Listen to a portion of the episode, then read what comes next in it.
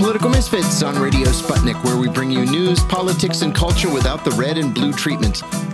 My name is John Kiriakou, and I'm here in the studio with my co host, Michelle Witte. Get ready to go against the grain.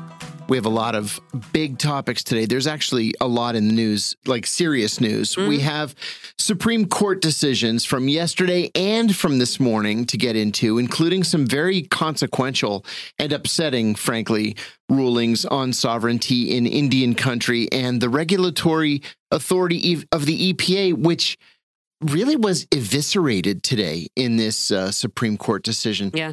We'll talk about Joe Biden saying that he would support a filibuster exception to allow Congress to get around the court's Dobbs decision. Uh, that's interesting because he's also in the process right now, as we speak, of nominating a man for a federal judgeship in Kentucky who not only is anti abortion, he's been an anti abortion activist and has represented the state of Kentucky uh, as the Solicitor General in three cases that would ban abortion in that state. I mean, John, should we be glad that the administration is is nominating anyone, considering other reports that we're getting that they're just well, leaving actually, these judgeships open? Right. We're going to talk about that too. Um, the Brookings Institution has a study out uh, saying that that. Wait, let me guess. Sorry. Qatar is the best nation in the world. And that too. and that too. And Northrop Grumman is the best defense contractor in the Weird world. Weird how they keep yeah. finding this.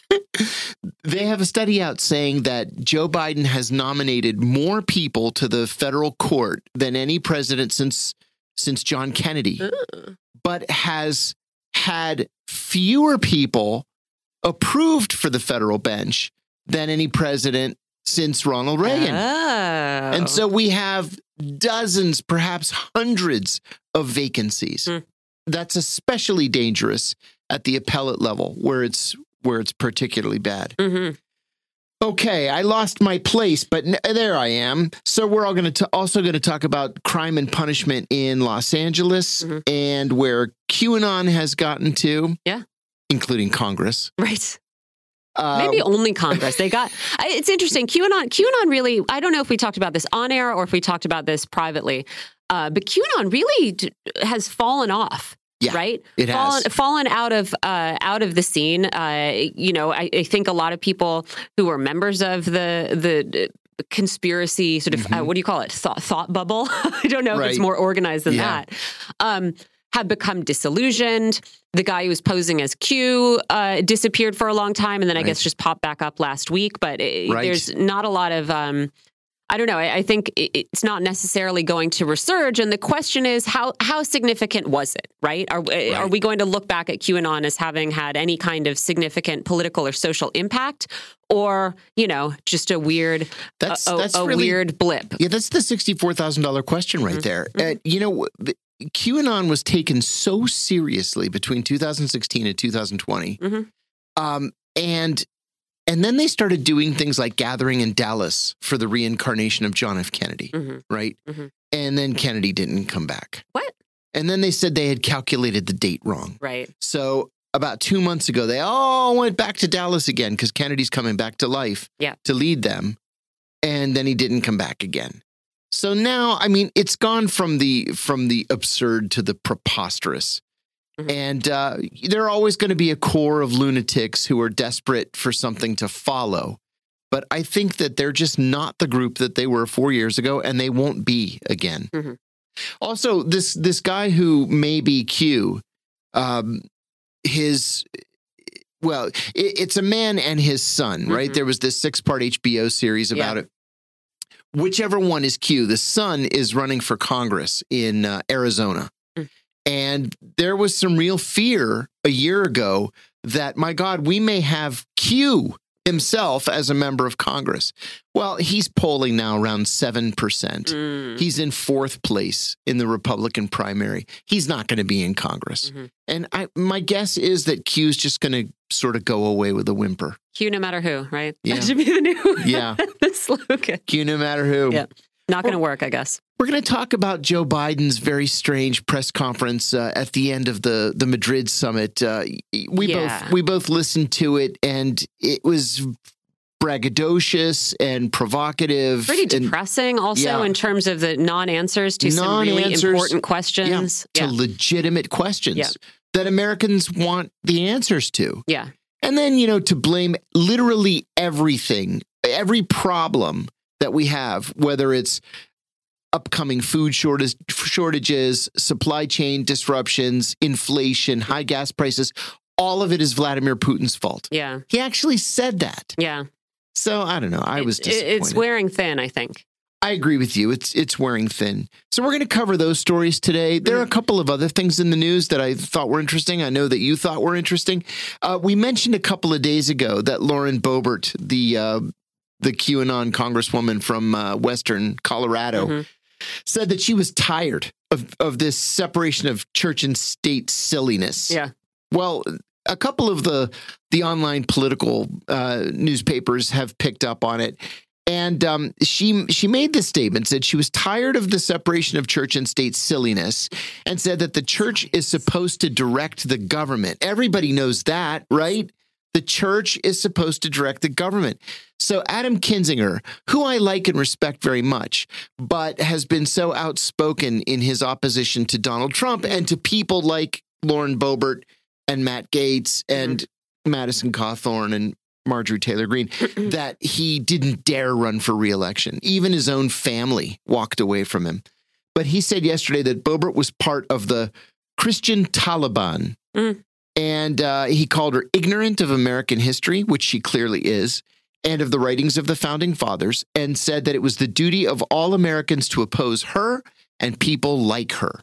And I think he's exactly right. But like I say, the the primary was held in uh, Illinois the other day. He's not going to be in Congress anymore. No. So there you have it. Yeah. And yeah. she got, you know, 87% in her primary. That's the thing. That's the thing. People like her. People didn't like Kinzinger. What do you think of this uh, this announcement or not announcement, this statement by Joe Biden today about the filibuster? You know, I, I'm of two minds on this. Number one, yeah, the filibuster stops Democrats from implementing their strategy. Mm-hmm. But at the same time, the filibuster stops Republicans from ramming unpopular programs down our throats. Mm-hmm. And so, do we do away with it so we can try to codify uh, protections under Roe v. Wade?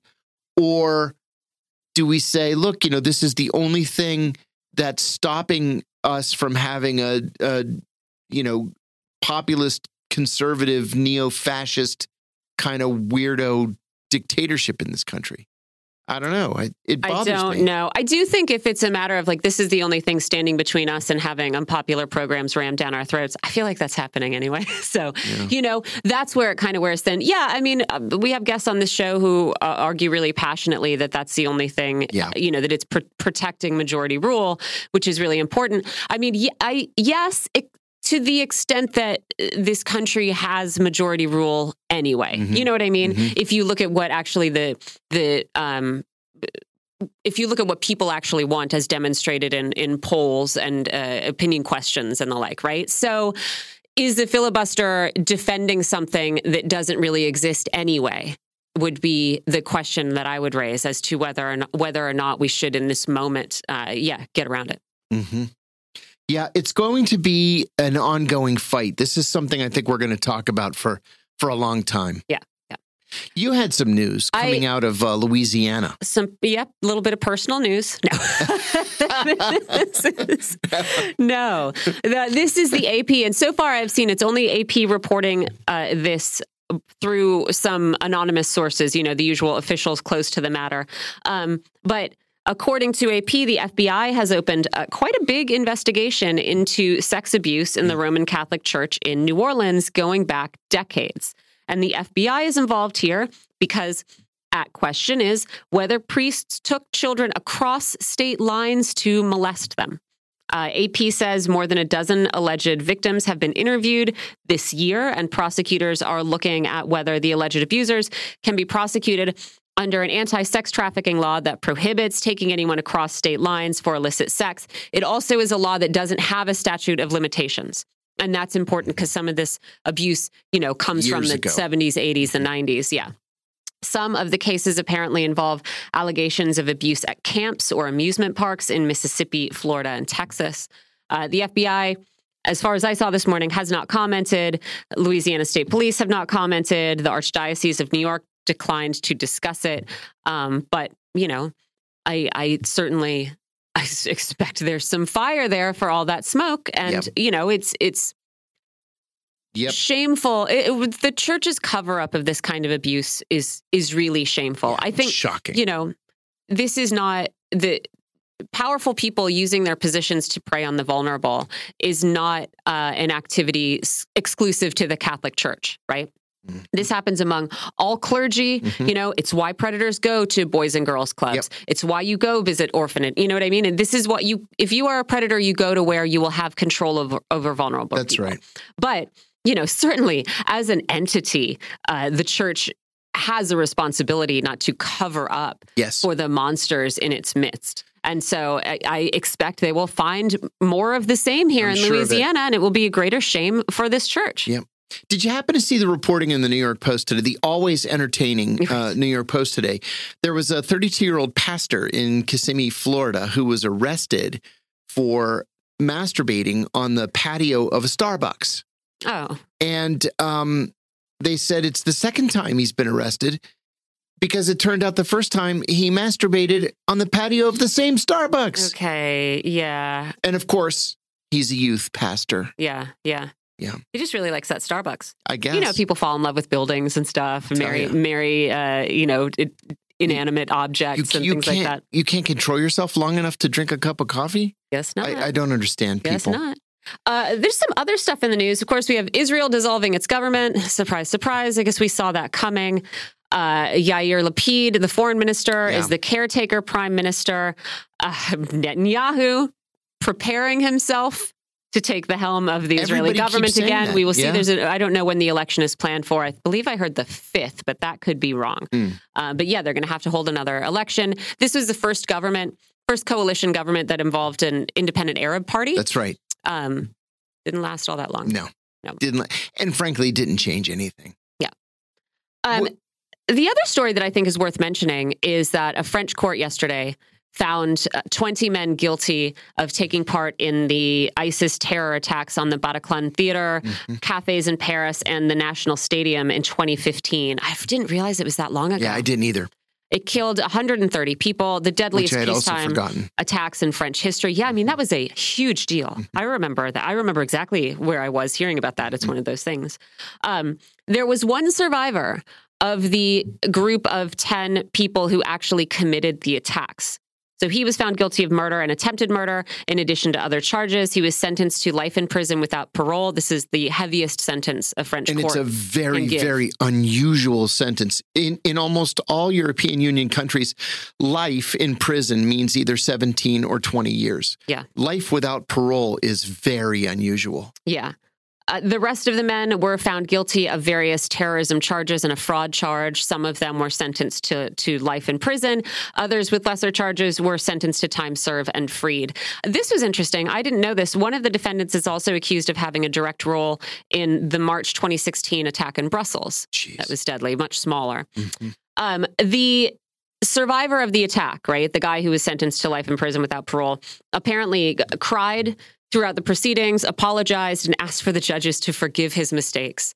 Uh, and uh, yeah, this sounds pretty gross. He, um, I guess his team had argued that he had decided not to follow through with the attack and ditched his suicide vest, but the court found that it had malfunctioned. Yeah.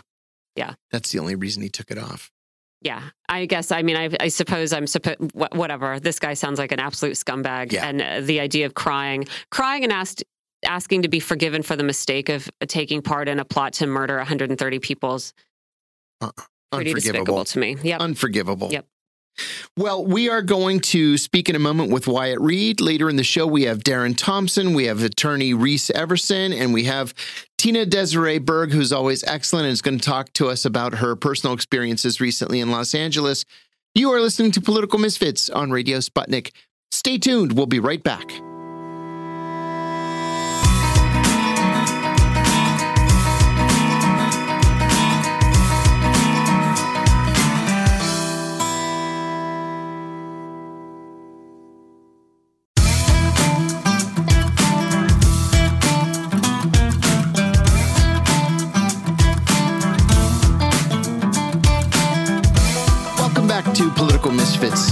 Sputnik, where we bring you news, politics, and culture without the red and blue treatment. I'm John Kiriakou here with Michelle Witte. President Biden held a press conference today at the end of the NATO summit in Madrid. The president, who appeared to be winging many of his responses, uh, made several points, but he sidestepped several very important questions too. Biden said that NATO is changing because the world is changing and that NATO's borders with Russia will increase by 800 miles with the addition of Finland and Sweden. He announced that the U.S. would send yet another $800 million in military aid to Ukraine and said that allied countries have lauded American leadership in the Russia Ukraine war. The president also blamed U.S. domestic problems like high inflation and gas prices on Russia. Finally, the president spoke about his plans for an international Build Back Better package, saying that it's just a notion, but that, quote, when the West puts skin in the game, you bring money off the sidelines, it's, unquote. I was so offended by that. I really was. Also, why, if it's so important, why did it take China to spur you to do yeah, this? And right. then why did it take you 13 years right. to get around? Oh, sorry, not 13 years. It was 2014. Right seven years. Seven years. to get years. around to it. Why yeah. did it take you that Why? long? Why? Yeah. And then all you can do is brag about all the great work you've done in Angola. Come on. Come on. He said that unlike China, the International Build Back Better would be done with transparency and with high standards. Sorry. I know why it was going to be 13 years because nothing's going to happen until 2027. That's right. When they first announced it. You're exactly I'm not right. losing my mind. We're going to talk about this with Wyatt Reed. Wyatt is a Sputnik News correspondent and he's reporting from Madrid. Welcome back, Wyatt. Hey, John. Hey, Michelle. Glad to be here. We're glad to have you. Wyatt, this presser seemed like vintage Joe Biden to me. Much of it was off the cuff, it was unscripted, which generally is not a good thing for Joe Biden. He blamed Vladimir Putin for America's problems. He said that the U.S. would support Ukraine for, quote, as long as it takes unquote. But then he didn't answer a question about what exactly that means for Americans and what the impact of a long war will be for Americans. What are your thoughts on on the press conference? How do you think he did? And tell us your thoughts on the substance of this thing. Well, like you said, this was vintage Biden. We got a number of misstatements. He accidentally mistook Sweden for Switzerland at one point. yeah. He said that he wanted the Findalization I think he was trying to say Finlandization. He said Findalization of NATO, mm-hmm. but Putin got the Finlandization, or he wanted, yeah, yeah, the the Findalization yeah. uh, instead of Finlandization. That was, an, was another big uh, classic Biden moment. And I think in terms of the substance, the the big headline here is that Biden says drivers are going to pay high gas prices for as long as it takes. And he won't say how long that is. He was repeatedly asked by journalists, how long does that mean? And he just said again, over and over, as long as it takes, in response to a question by Jim Tankersley of the New York Times. He said, How long is it fair to expect American drivers and drivers around the world to pay that premium for this war? As long as it takes.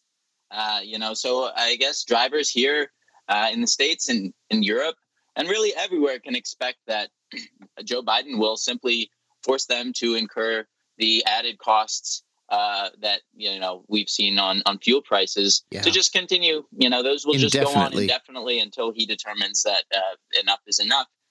And I would say the uh, the other important angle here, you know, his his his, his uh, he almost adopted the mocking phrase that Trump used. He said, ultimately, the reason why gas prices are up is because of Russia. Russia, Russia, Russia. the reason why the food crisis exists is because of Russia. Russia is not allowing grain to get out of Ukraine. Um, and that's, you know, it's a fairy tale.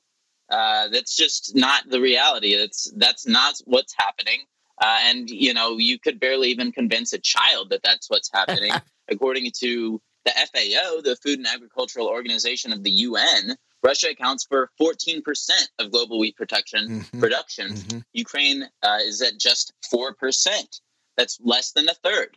So, you know, the issue here is obviously the sanctions against Russia, not uh, Russia somehow preventing yeah. Ukraine from demining its own ports. Right. And, you know, this is something that is recognized by world leaders outside of the outside of the West. This is really common sense you know what? I, after a meeting that uh, with Russian Federation President Vladimir Putin earlier this month, Macky Sall, who's the head of the African Union, said that, quote, President Putin expressed to us his readiness to facilitate Ukrainian wheat exports. Russia is ready to ensure the export of its wheat and fertilizers. I call on all partners to lift sanctions targeting wheat and fertilizer. Of course, none of these partners have done so so far because you know this is this is a, a, a, a tactic in their broader sort of NATO proxy war on Russia, which is you know something that we have been saying for many many months, but you know hopefully will finally sink in among among some of the people who are going to have to pay the price yeah. for this ongoing proxy war. Uh, Biden said that the U.S. would provide Ukraine with an additional $800 million in military aid. And this was not teased by the White House before he announced it. He just came out with it. Um, this is supposed to include things like new air defense systems, artillery, ammunition, and something called counter battery radar, and that the Ukrainians would want for nothing in this war, he said. But then he didn't answer any questions on where the money for this is going to come from, especially in light of the fact that we have an infrastructure that's falling apart in this country. Uh, do you see a limit to the provision of weapons and materiel, or is this something that the U.S. is just going to continue to do indefinitely, even if we have to borrow the money from future generations to pay for it? I wish I did see a limit to it. Unfortunately, it seems that we have now found our new forever war. This is seems mm-hmm. to be the yeah. replacement for Afghanistan, the way by which, you know, as Julian Assange might explain it, that the uh, military industrial complex is able to uh, wash out the the tax revenue of the domestic population and stick it directly into their coffers and you know subsidize the political class all the while. I wish that I did see an end in sight, but you know, as you as you correctly noted, is pretty unclear where the payment for any of this. And it's not the only thing they announced. Unfortunately, not clear that there really is an upper limit to the amount of, yeah. of military hardware that the U.S. especially, and now the rest of of the West of Europe, seems to be prepared to provide to this uh, crumbling regime here in Kiev. Uh, yeah, and and and even with the other uh, announcements in terms of the surge in military deployments, they want the rapid response deployment to shoot up uh, from forty thousand to three hundred thousand. They want this uh, to send two new F thirty five squadrons to the UK, two new naval destroyers to Spain, among many others, and supposedly even a whole new headquarters for the U.S. Fifth Army in Poland. It's unclear where the money for all of this is going to come from.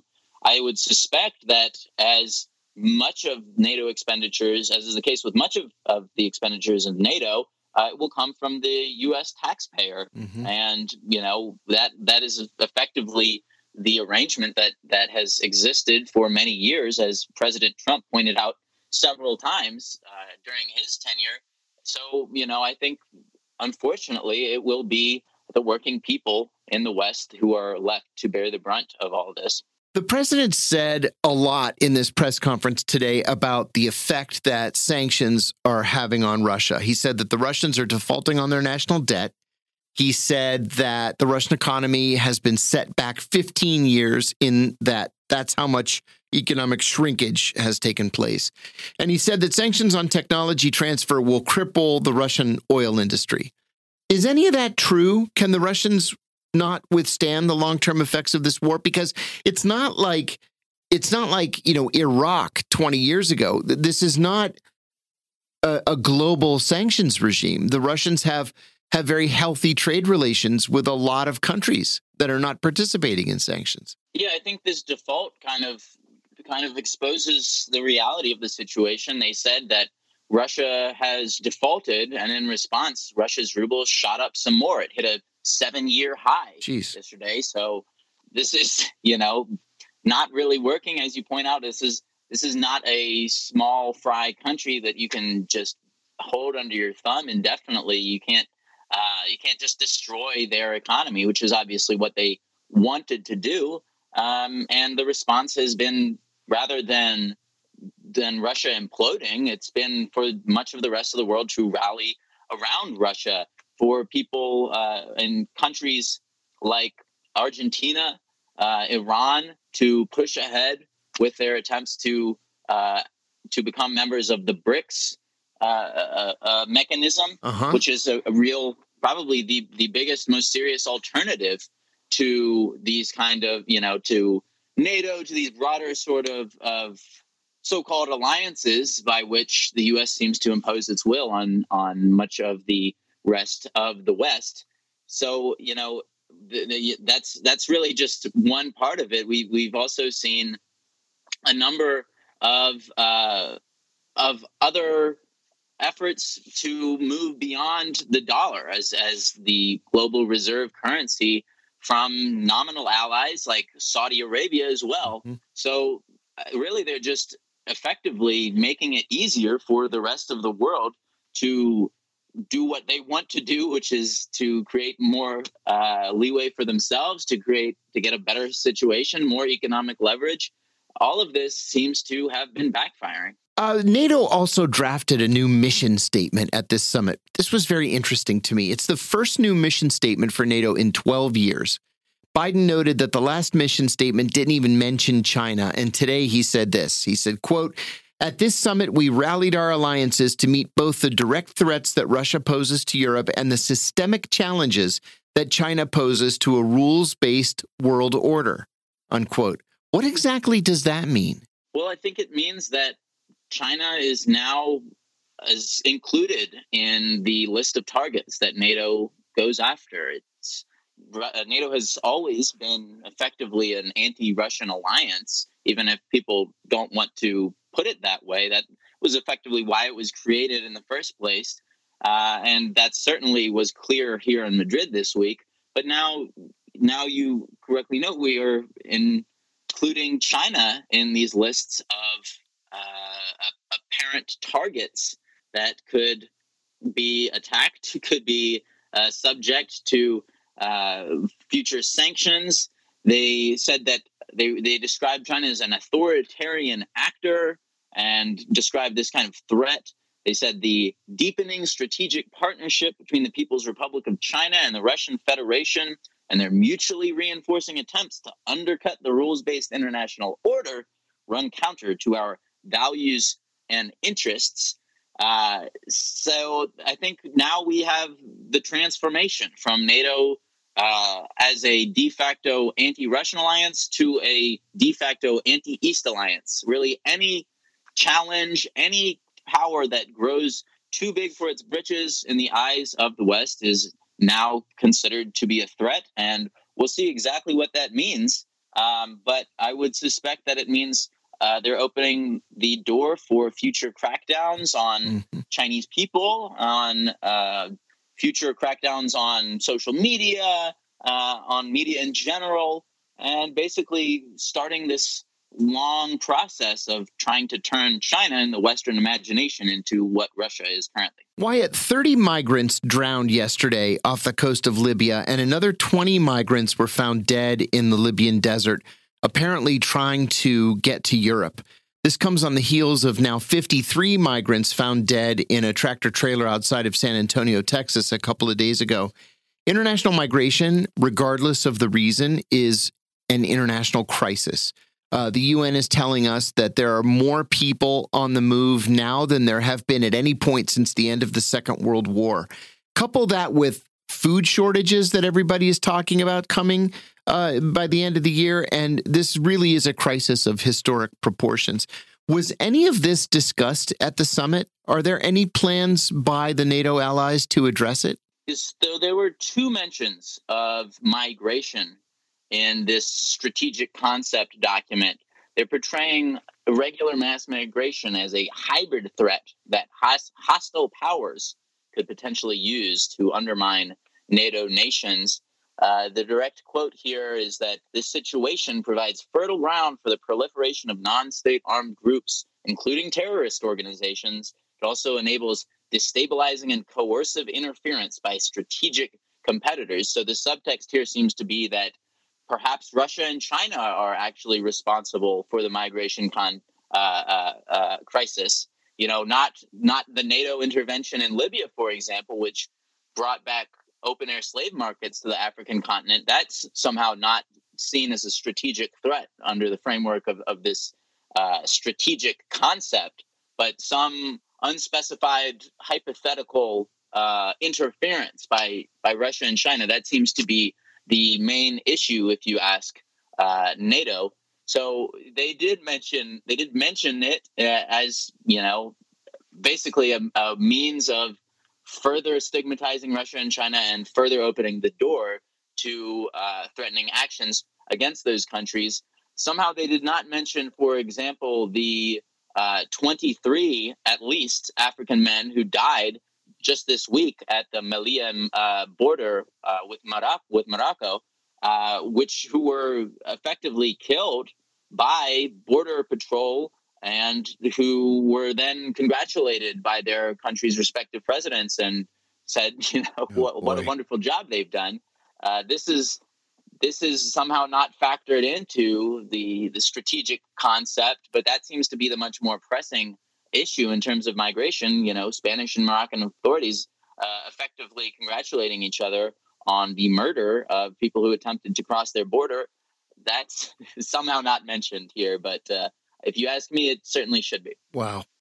One final question for you. India's biggest cement producer, which is a major regional exporter of cement, is importing a shipment of Russian coal and they're paying for it using Chinese yuan. This is highly unusual, but it may become more common because of these, these sanctions on Russia. This is also exactly what the US has long worked to prevent. And I mean, going back to the 70s. They wanted every major international trade deal, uh, trade agreement to be made in dollars. Uh, do you see more companies and more countries using the yuan to circumvent problems with the use of the dollar in international business transactions? Could this eventually threaten the U.S. economy? Absolutely. Well, I don't know. It, it will threaten the U.S. dollar hegemony for yep. sure. Yep. And in the loss of dollar hegemony, there are quite likely to be some uh, some consequences as well for U.S. consumers and consequences on inflation, which is already uh, at the highest it's been in in decades. So yes, I, I absolutely see this as really kind of a, a, a trend that only goes one direction. And if you listen to what uh, Putin said at the BRICS Business Forum yesterday, he said the matter of creating the new international reserve currency based on the basket of currencies of our country is under review. He said that Russia is ready to openly work with all fair partners. And meanwhile, trading uh, in yuan and ruble has surged more than a thousand percent over the past few months. So really, you know, this is these are we're talking about deals, transactions that prior to the sanctions on Russia would have been made in dollars. These, mm-hmm. you know, India and Russia historically mainly traded in dollars. And now this seems to be, uh, you know, the cat's kind of out of the bag. And I'm not sure how much the United States uh, will be able to do to put it back. Okay, we're going to leave it there. That was the voice of Wyatt Reed, who joined us from Madrid. Wyatt is a Sputnik News correspondent and he was there covering the uh, NATO summit. You're listening to Political Misfits on Radio Sputnik. Stay tuned. We'll be back after a short break.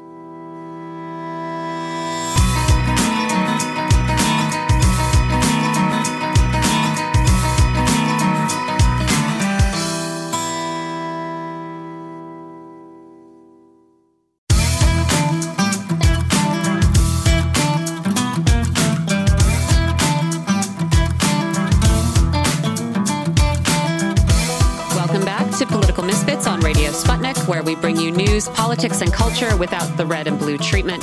I'm Michelle Witte. I'm here with John Kiriakou, and we are about to get started on a multi part conversation covering some very serious and impactful Supreme Court decisions over the last mm-hmm. couple of days. But before we start that, I wanted to mention I don't know how this didn't generate more headlines in the West, right, in the mainstream press, uh, these mysterious deaths of 21 people, yeah. uh, all or mostly teenagers, yes, at a club in South Africa. This is in Eastern Cape Province. This was on mm-hmm. Sunday morning, and it looks like these 17 teens inside the club dead, four died as they were being transported to the hospital. And if pictures that are being shared online and reports are to be believed, they just sort of dropped dead. They yeah. sl- slumped over where they were sitting, yep.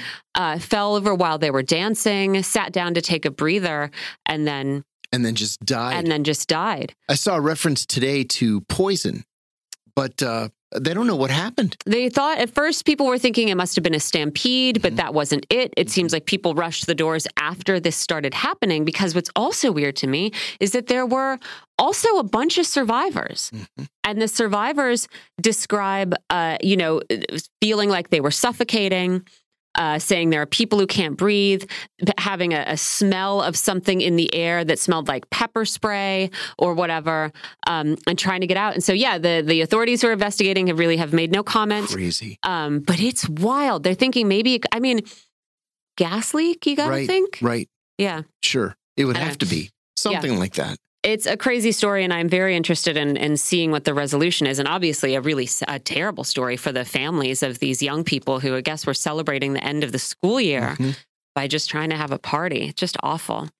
Anyway, well, Terrible. Not, not making a turn to really good news here. No. Uh, but I guess less less deadly, right? We are talking about one of the Supreme Court's biggest decisions in this term, uh, a case that we've been following for some time. This is the decision in, in Oklahoma versus Castro Huerta, which is being described as having narrowed the scope of the McGirt decision that found that much of the state of Oklahoma must by law be recognized as reservation land. I think narrowing the scope isn't interesting and maybe inaccurate way of phrasing this because I would see this as actually just sort of undermining the concept of, of sovereignty altogether. Uh, here to help us understand what this decision actually does is Darren Thompson. He's a reporter for Native News Online and for Unicorn Riot. Hey, Darren, how you doing? Good. How are you? Great. I'm very glad to have you here to talk to us. Uh, the case, this this case, Oklahoma versus Castro Huerta. Actually, I have to admit, I have to ask you a fundamental question about this case that I could not find an answer to anywhere. But I'll describe it first. It had to do with a non Indian man, Victor Manuel Castro Huerta, who was found to have criminally, criminally neglected his stepdaughter, who was a member of Cherokee Nation. And it says, while living on the Cherokee reservation. And my question is, was this pre McGirt or post McGirt? Because what happened was he was convicted in a state court of this neglect. While he was appeal- appealing his sentence, uh, the McGirt decision was issued. Uh, his State conviction was vacated. He was retried in federal court. He took a plea agreement of seven years in prison, followed by deportation. This was a much shorter sentence than he'd been given by the state court. And so this case comes before the Supreme Court asking who had the right to try and punish this man. And my question, Darren, I, and I feel like an idiot, but I can't find anywhere. I just keep saying that he committed this crime on reservation land. And so then I ask, well, why was a state court ever trying him in the first place? And I can only conclude that it was that it now it is considered reservation land. Anyway, Darren, can you can you clear this up for us before we even ask any more questions? Yeah. So the crime that uh, Castro Huerta was charged and convicted of happened in, in 2015. Mm-hmm. And so he appealed it after the McGirt decision right, okay. was made. Yes. Okay. That makes sense because I was thinking, why would a state court have ever tried him? State courts have not had jurisdiction uh, in in Indian country. Uh, however, that is not really the case anymore. Prior to this decision, it would have been only the federal government who had the right to prosecute non Indians for crimes against Native people in Indian country, with a few explicit exceptions that are laid out in law. Now, the court finds that the state has the right to do this, and Brett Kavanaugh, writing for the majority, finds that Indian country is part of the state meaning individual states, not separate from the state. And so I want you to, you know, talk to us about what this ruling means and not just for Oklahoma, but for 300 other reservations. Sure. So I think the language in that statement is limited in the fact that there's a clause in there where it says, except for a few rare uh, exceptions. And that is, I wouldn't narrow it down to a few rare. There's a public law passed called Public Law 280, which essentially grants right. particular state's jurisdiction on Indian lands, and these states are Alaska, California, Wisconsin, Minnesota, excluding Red Lake Reservation in northern Minnesota. Mm-hmm. So, what this means and what this change implies is that for the first time ever, for example, let's say in Minnesota, which is where I'm based, the state government, uh, law enforcement never had jurisdiction on the Red Lake Indian Reservation, and for the first time, it will. Mm-hmm. And they haven't had jurisdiction because they have never uh, ceded their land or made treaties with the state, and so their their treaties are specifically with the federal government, and they refuse to do so. Mm-hmm.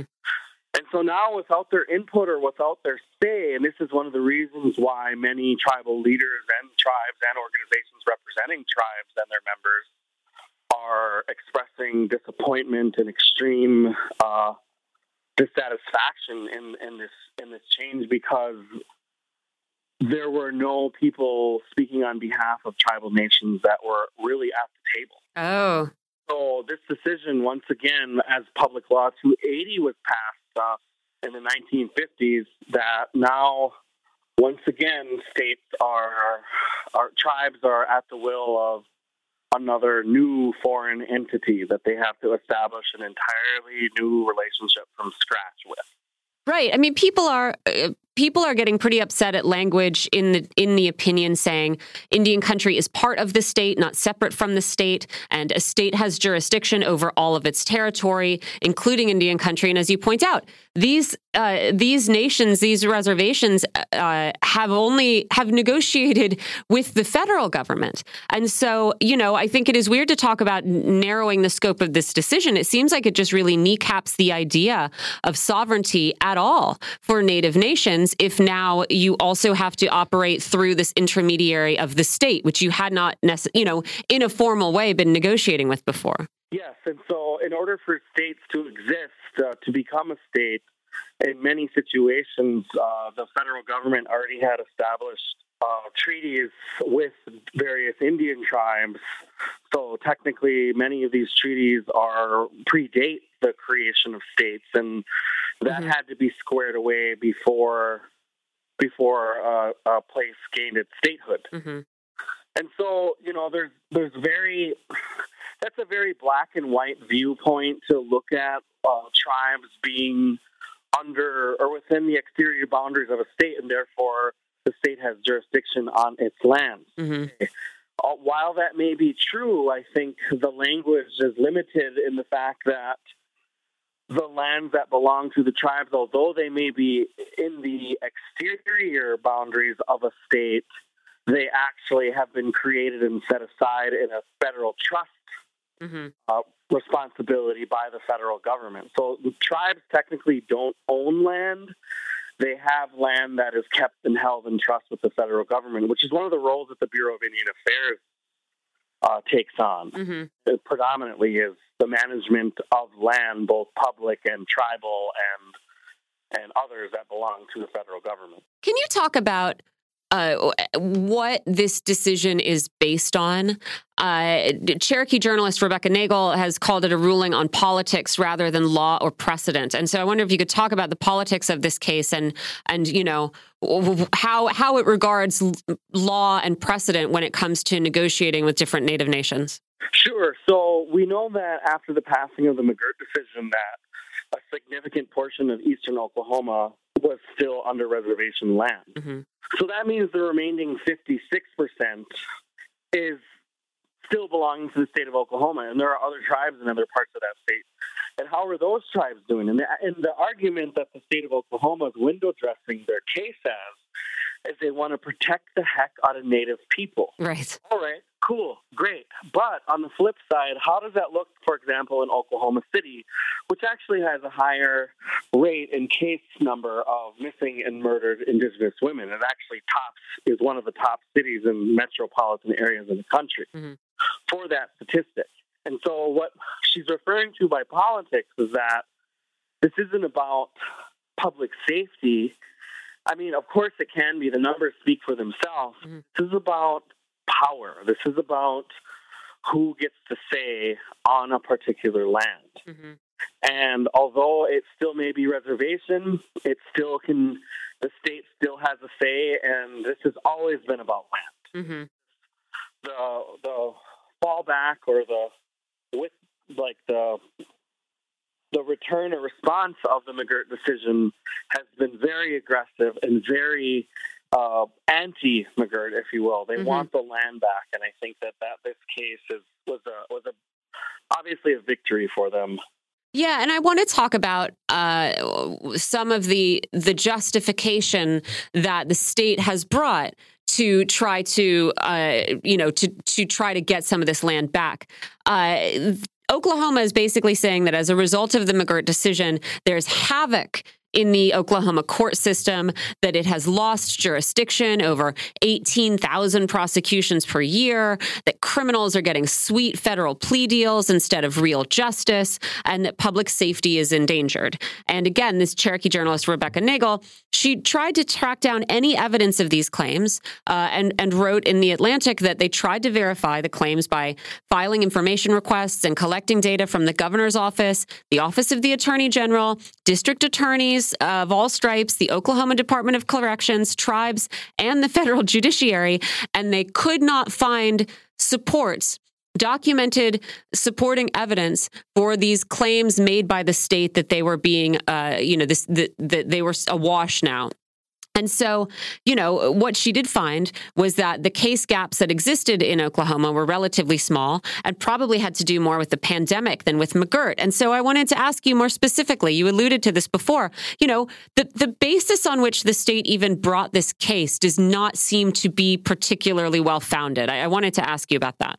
Yeah, so the argument by the state is that it does have its jurisdiction to prosecute people within their land was essentially was essentially the argument, mm-hmm. and you know the the the claim that the state is making is that uh, you know the deals that these perpetrators or offenders are making are not as strict, for example, with the federal government. And, you know, there could be reasons to why the law could be written on a different capacity or different level mm-hmm.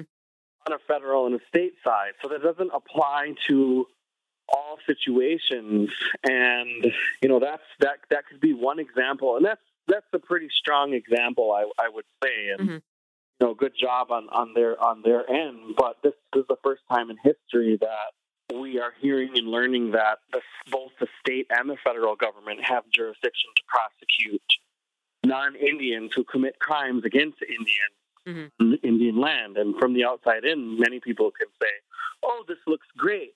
But yeah. in reality, during the oral arguments on April 27th, uh, Chief Justice Gorsuch said that states have often, throughout history, been the worst enemy of tribes, and that is on the record. Mm-hmm. And so that is uh, something I think we're definitely going to be paying attention to, seeing, seeing how that works. Um, because we know, for example, from the pandemic, that often the state's Department of Health stats are different than uh, uh, tribe stats that might, like particularly the Navajo Nation, where they have counties that mm-hmm. manage all their own data, and it's not the same as the states for who knows whatever reason. Yeah, I mean, practically speaking, you wonder what this means. If suddenly every state also has jurisdiction to prosecute crimes, what is this set up? You know, some like weird ping pong between state and federal courts as to who they decide to prosecute for, you know, again, crimes committed by non-Indians on uh, on reservation land. How how do how do you decide then? It's it, or does it sort of invite an encroachment by state authorities into reservations?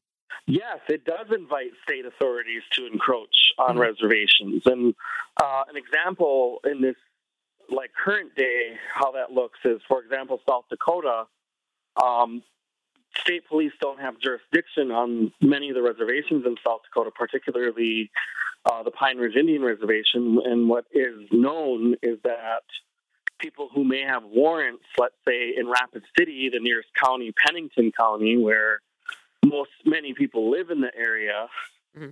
they will flee and go to the reservation because they know that the state doesn't have jurisdiction to to arrest them there. And mm. how that changes the whole thing. If they do have knowledge, they have, according to Costa Huerta, that they now have authority to arrest and obtain people. And although we can see that that is good, mm-hmm. it does is it undermines uh, the authority and jurisdiction of tribal police. Mm-hmm. Then now do tribal police become obsolete? Right. Now we have a competition for resources between federal, state, and tribal. Right. And depend, you know, and then then it becomes political. Then it becomes who's in office, who who wants to be aggressive with this particular area of law enforcement, or who's influencing, you know, the the budget this year. Let me ask you, you know, the, the perhaps silver lining here, at least according to some analysts, is that Congress could pretty easily pass a fix to the decision by amending the Public Law 280 uh, that you referenced, right? This 1953 law that allots federal and state criminal jurisdiction. And so I wonder if you could talk about what, what a fix would mean and what kind of pressure would be needed to enact it. Yeah, so a fix uh, to undo this state jurisdiction suddenly having the ability to arrest and prosecute people on our lands uh, it would essentially have to be well, the Democrats control the House right now mm-hmm. and the White House, and the challenge would be having a Senate component, which then I think the argument would have to definitely point to numbers. Mm-hmm how much it's going to cost, obviously, uh, what are the stats if we don't do this. All of those things need to be researched, and that's where the challenge comes in because often many of these law enforcement agencies have different numbers. You know, that's very basic. Mm-hmm. But it, it, would take a tremendous amount. Of, I, I, don't think it would pass in this in this house. I mm-hmm. think it would take uh, another another administration, perhaps maybe two, to really past jurisdiction of how crimes are prosecuted. And the fact that, for example, Secretary Deborah Haaland is, hasn't made a statement or her department hasn't made a statement, mm-hmm. um, I think is strategic and intentional. Mm. I can't speculate as to why, but um, I think that this was something that was going to be foreseen. I mean, that, you know, th- my thinking was kind of the opposite, right? Because you have in the Biden administration, at least, you know, Biden at least, you know, paid some attention to tribal nations on the campaign trail. He nominated Deb Haaland to be the first Native woman to head the Department of the Interior. You have a Native man confirmed as head of the National Park Service. And, you know, on one hand, we do hear criticisms that this sort of uh, diversity at the highest levels is not necessarily the best route to real reform uh, in the lives of real people, it would seem like having some Native people in high level positions could bring exactly the kind of, uh, you know, exactly the kind of pressure and, and, whispers in the ear that it might take to get uh, Congress to to pick up an issue that, while you know, I think extremely consequential, also uh, you could say, you know, affects. Uh, it only affects a small number of people. It's not as though Native issues really get a lot of uh, publicity. So my thinking would be that the time would be the time would probably have to be now. But I guess you you disagree with that. So I'm curious why you think you know you might have a better shot in the future at something like this. Yeah, so uh, you're you're not incorrect in your analogy as well. I mean, you would think that, but as we're seeing uh, with with very little high government response to this, I think that issues are chosen and selected, and I and I think that it's going to be really difficult to argue from a public safety point of view because the mm way it looks to many outsiders is that there's just more there's just more agencies that are able to to prosecute you now right i mean it kind of gets into our really warped and misguided uh, ideas of public safety you know uh, uh, that's maybe what is kind of cr- crushing the possibility here yes and i think that it will be definitely interesting. And uh, you know, some of the comments I've heard from people is, "Well, great, they get to do whatever we want, whatever they want on our lands." Mm-hmm. You know, the state won't won't get involved. And but that may change. Policing in tri- in Indian country may change. For example, now they can, regardless of who it is, just arrest, and then the feds and the state will fight over it. Yeah, maybe that's what that very well could mean. We we don't know. Um, but I knew that I, I, do know that policing in Indian country is is different. Mm-hmm. tribal courts don't require police officers in Indian country to Mirandize their arrestees. Mm-hmm. So that's that's another component that was recently ruled down from the Supreme Court. Mm. Uh, double jeopardy is a factor now. um, where if the law is written differently in a state and a federal court, and a member of a tribe or even a non-Indian uh, commits a crime on Indian land, it's possibility now that a person, a non-Indian, could be convicted in sentence in a state court, go to a state prison, and also face the same charges, but just written differently in federal. That yeah. very well could be what this means. It's a wild can of worms that they've opened. Yeah, I guess we'll have to see what actually happens on the ground as a result. That was Darren Thompson. He's a reporter for Native News Online for Unicorn Riot. Darren, thank you so much for joining us. Really appreciate it. All right, thank you. We are going to take a quick break here on Political Misfits and come back to talk about some more of the decisions that we heard today and talk a little bit about the politics of filling or not filling some of these federal judge seats.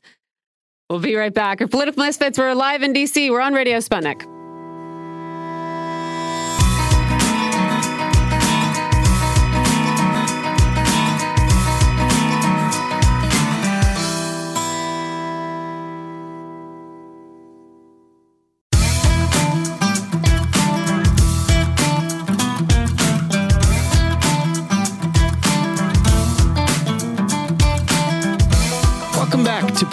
Misfits on Radio Sputnik, where we bring you news, politics, and culture without the red and blue treatment. I'm John Kiriakou here with Michelle Witte. President Biden said today that he will support the abolition of the Senate filibuster in an effort to codify abortion rights. That's a risky move that could have negative consequences in a future situation where Republicans con- control the White House and the Congress. But at the same time, Biden has nominated a federal judge or he's nominated to a federal judgeship a Kentucky attorney who is an avowed active opponent of abortion rights. President Biden has nominated more judges to the federal bench at this point in his presidency than any president since John F. Kennedy, but he has fewer confirmations than any president since Ronald Reagan. The Biden nominees are diverse, but that won't matter if they can't get confirmed. And the Supreme Court today curbed the EPA's ability to regulate carbon emissions. That's a blow to the Biden administration's efforts to curb greenhouse gases. This is the most consequential environmental finding or ruling by the Supreme Court in decades. We're joined here in the studio by attorney and women's advocate Reese Everson. Reese is founder of the Blush Project, as well as an accomplished author. Her books include The Babe's Guide to Winning in the Workplace, The Babe's Guide to Generational Wealth, and The Babe's Divine Feminine Grace. You can learn more about her work at www.mreeseeverson.com. Thank you so much for joining us. We're very happy to have you, especially here in the studio.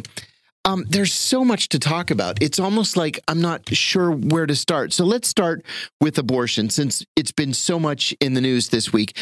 President Biden said today that he would support doing away with the Senate filibuster in an effort to try to codify abortion rights. His heart's in the right place. But this is a, a double edged sword. Um, it's a great short term solution, but could come back to cause problems for the Democrats in the future. Republicans, when they someday have control of the White House, the House, and the Senate again, could then pass any legislation they want, no matter how egregious, without the protection of the filibuster. Uh, Michelle made a, a comment to me when we were on break earlier today that I think is a very important one. Um, we're kind of getting screwed in legislation anyway. Absolutely. With the filibuster. Absolutely. So maybe it is time to do away with this the filibuster. What are your thoughts on this? So here's the thing. John, we've got to look at this from a chess and not checkers position. Exactly. And right. what I'm hearing about the filibuster, eh, the idea that you would remove any protection further down the line when Republicans are back in control, which we know that to be you know, a possibility mm-hmm. um, in, in, the near future, specifically, uh, especially with you know gerrymandering and mm-hmm. and things like that. We know that in certain places in the South that you could be elected uh, the water commissioner just because you say that you're pro life. Mm-hmm. Um, you could be elected the dog catcher. I mean, oh, I've, as- I've, got a friend who's who's the treasurer of of a town of fifteen thousand people on Eastern Long Island, and he told me that the question that people ask him about more frequently than any other question mm-hmm. is his position on abortion. Absolutely. And that could have nothing to do literally with your job as the dog catcher. But as long as you say that you're pro life, in certain states, you're raising money and you're getting seats. And, and so, with that being the case, add that to gerrymandering, we will have a surge of people filling positions, elected official positions that are here for a very specific agenda. Mm-hmm. So once we fill those positions or once those uh, people are elected to those seats, then what? Then we have no ability to counter what right. what legislation is being presented. I mean, that's literally a very short-term play and it's even more short-term because we know that if it is codified that the Supreme Court has the, you know, wherewithal to then have a case filter back through and then exactly. strike it down again. Exactly. And so it's it's literally turning your power over and getting very little in, in return.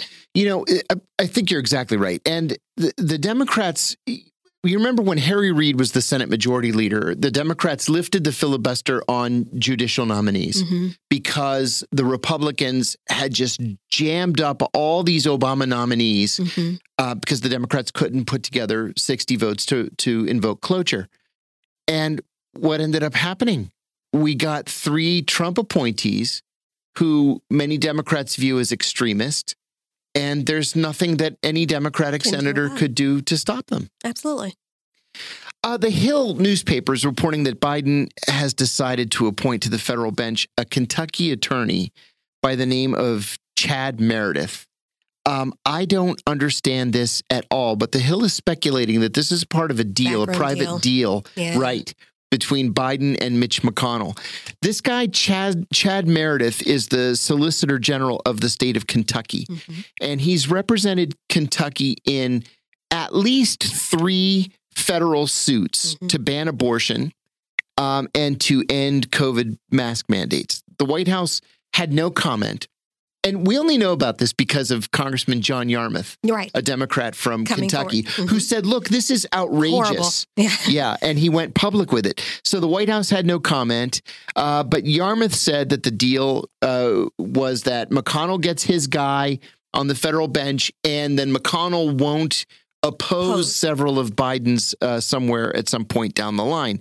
Um, is this just how Washington works, or is this something more cynical? Should we, we be worried about Joe Biden caving to something like this? Well, let's first of all, let's look at Joe Biden has probably some of the most senior um, backroom dealing establishment type uh, history in as of, of any elected official currently yes. sitting. Okay, He's, he had been in the Senate he's, since 1972. He's been doing this for a very, very long time. And so, with that level of experience, horse trading, backroom deals are kind of just the Washington way. And that's kind of what he's used to doing. And so, what we'll, we won't understand is the why, the why he's doing this and what the play is. Let's pray that there's chess being played. I mean, with some of the other suggestions, I'm not seeing that be the case, but let's we can i mean we, there's the hope that this makes sense on some end but i can't see it at all. You have a, a person that he's putting uh, on the courts who has said that if the all of the abortion clinics in kentucky close down women will not be impacted. There, the impact on the women of Kentucky would be negligible yes. because they're within 150 miles of another abortion clinic that because of the way the state of Kentucky is situated. Let's break that down. Okay, so you have a person who is, I don't know, between 10 and 15 or 10 and 16 weeks that needs that doesn't have a whole lot of income in the first place which is why they're deciding they don't want to continue with the pregnancy and they want to terminate. Maybe the father's be, of the child has become abusive. Maybe he's lost his job he's drinking and he's you know like i said violent or whatever the situation may be. She simply he may have passed away and she just doesn't have the funds to take on a fourth or fifth child. And she doesn't have the ability to one um, travel 150 miles. She may not have a vehicle or she may not have someone who will take her 150 miles.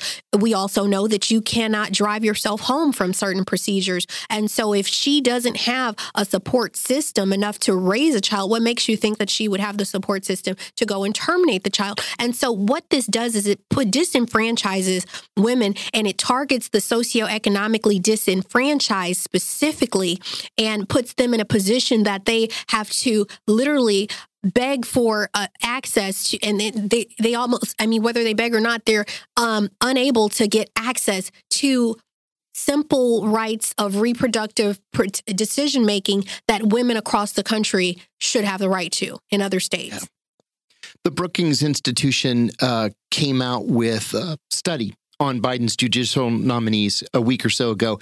As I said in the opening, he's appointed a lot of federal judges. Yeah. But only half of them have been confirmed. What's the holdup, do you think? Not a single Democrat has voted against a single one. Not one. Of the Biden uh, appointees or nominees. Uh, so why not just bring up the rest for confirmation? And before you answer, I'll add for our listeners who are current on the news, uh, Senator Pat Leahy fell in his home this morning and broke his hip. And so he's going to be out of commission for a while. So the Democrats actually only have 49 votes now. Um, so we know that. But in a perfect world, it, it would we be 50 50. Yeah. Please go right ahead.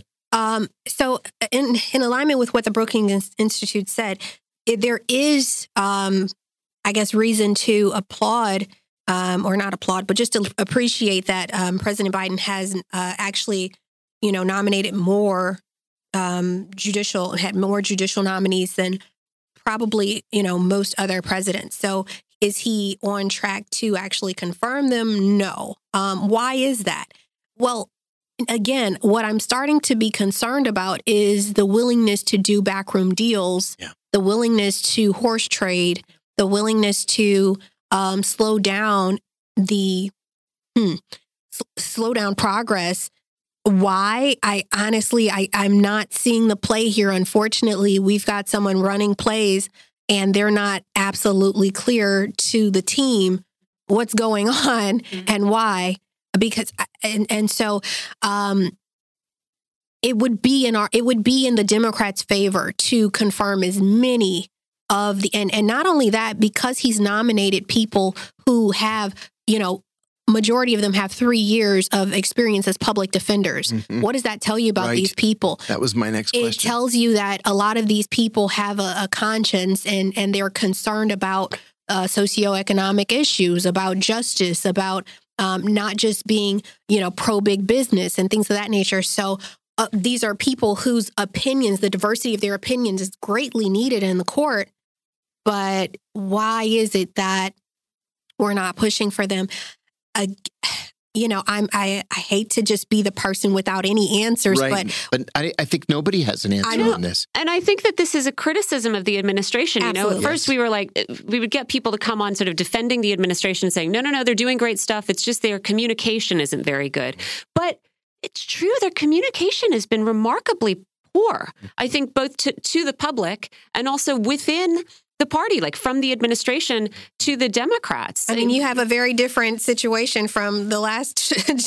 yeah, right. Where we had an oversharing and right. over communication mm-hmm. and Twitter tweets coming out of the office every 15 seconds, and it's like, oh my god, what did this man say mm-hmm. today? okay, what's what is what is happening, sir? Mm-hmm. Whereas on the flip side, now we're just not hearing enough, right. and the transparency is not there, and the plays are not being called, and uh, the people are the people will suffer because of it. Because here's the truth: we have to be able to plan. Um, on the ground, boots on the ground, grassroots has to be able to plan and understand what the move is. And yes, there are probably some calls that happen and, and leadership and different uh, organizations, NAACP or whatever you have, may ACLU, those people may be on those calls. But the the average person who wants to be involved, who wants to stay abreast, is is at a loss right now. Mm-hmm. And um, sometimes Joe Biden does something that's positively inspired, right? The uh, Judge uh, uh, Ketanji uh, Brown Jackson was sworn in just an hour ago, absolutely, as a member of the Supreme Court. She is the only b- member of the Supreme Court now that had experience as a defense uh, attorney. Mm-hmm. uh, Biden has been great, as you said a second ago, about appointing uh, people to federal judgeships who had experience as public defenders. Yes. That that's what we need. Joe Biden also was responsible for co-writing with Strom Thurmond the uh, the judicial reform bill in the 1970s, I guess it was that uh, that helped to fill our prisons beginning uh, in the at the very end of the Nixon administration. So sometimes he's right on, sometimes he's way off.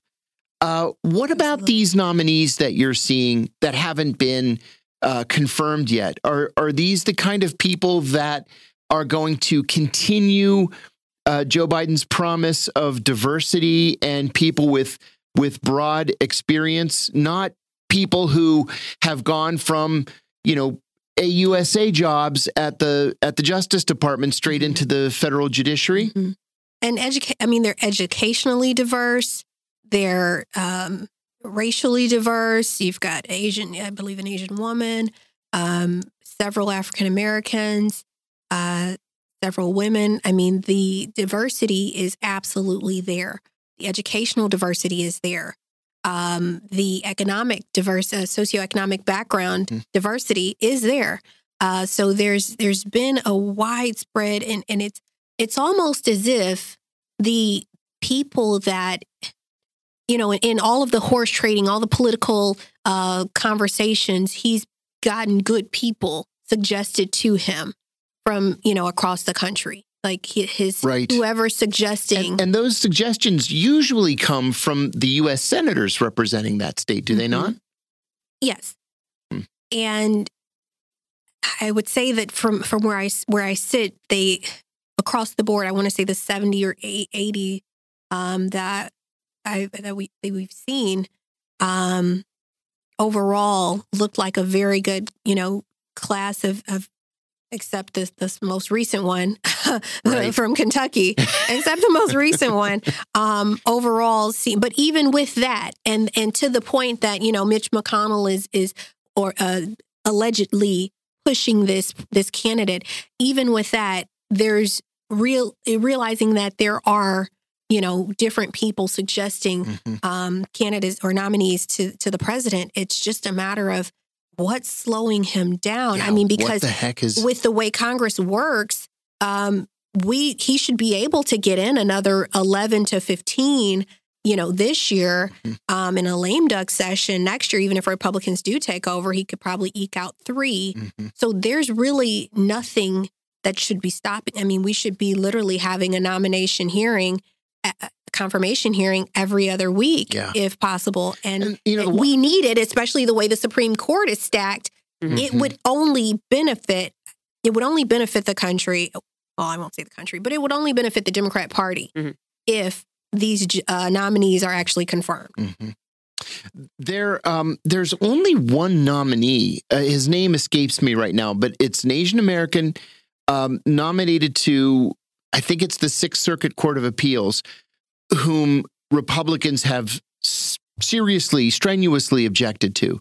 Everybody else just seems to be caught in the in the the gears of the bureaucracy. It's just moving slowly because government moves slowly i guess. I wanted to ask you about this uh, this epa ruling today from the supreme court. Mm-hmm. the supreme court ruled that or it curbed the epa's ability to regulate the admission the emission of greenhouse gases. Yeah. Um, the media are calling this the most consequential environmental decision to come out of the court since the 1970s, mm. since the, the Nixon administration. And it seriously weakens the, the Biden administration's ability to fight to fight climate change. So what's next? If the Democrats don't have the votes in Congress to change the law or to change policy and they're not a, allowed to change policy through the regulatory process, where do they go from here? What I have to say, and I actually said it before, we are on a very dangerous train ride. Yeah. Uh, we have Justice Alito a lot of times driving this train, and America needs to be on high alert because, and I'm, I don't want to be the person screaming the sky is falling, but I almost feel like we're headed to hell in a handbasket. Um, we have uh, a decision, a Roe versus Wade. I hate to go back to that, but to some extent, it's almost like the domino that if that falls, there's so much other things, so many other decisions behind it that will be reversed as a result of it. And we've already seen the targeting. And when you look at the decision of Roe versus Wade, they're literally calling out the next play. The, the justices are calling out the next play and saying something to the effect of uh, Judge, Judge uh, Justice Alito said, just as Rover, I'm sorry, just as Plessy versus Ferguson, Brown versus Board of Education are poorly decided decisions, so too is Roe versus Wade. Wait My a minute. God. That has nothing, these two cases have nothing to do with one another. No.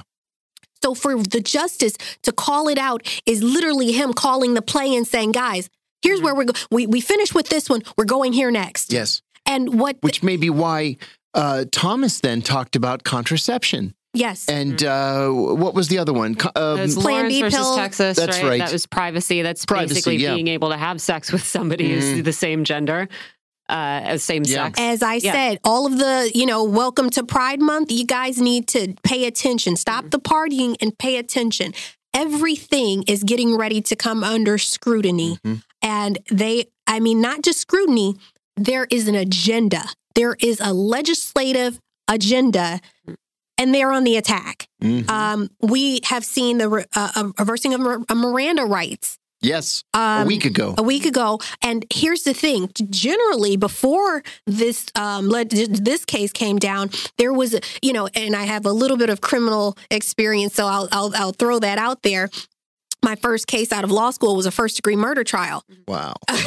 wow!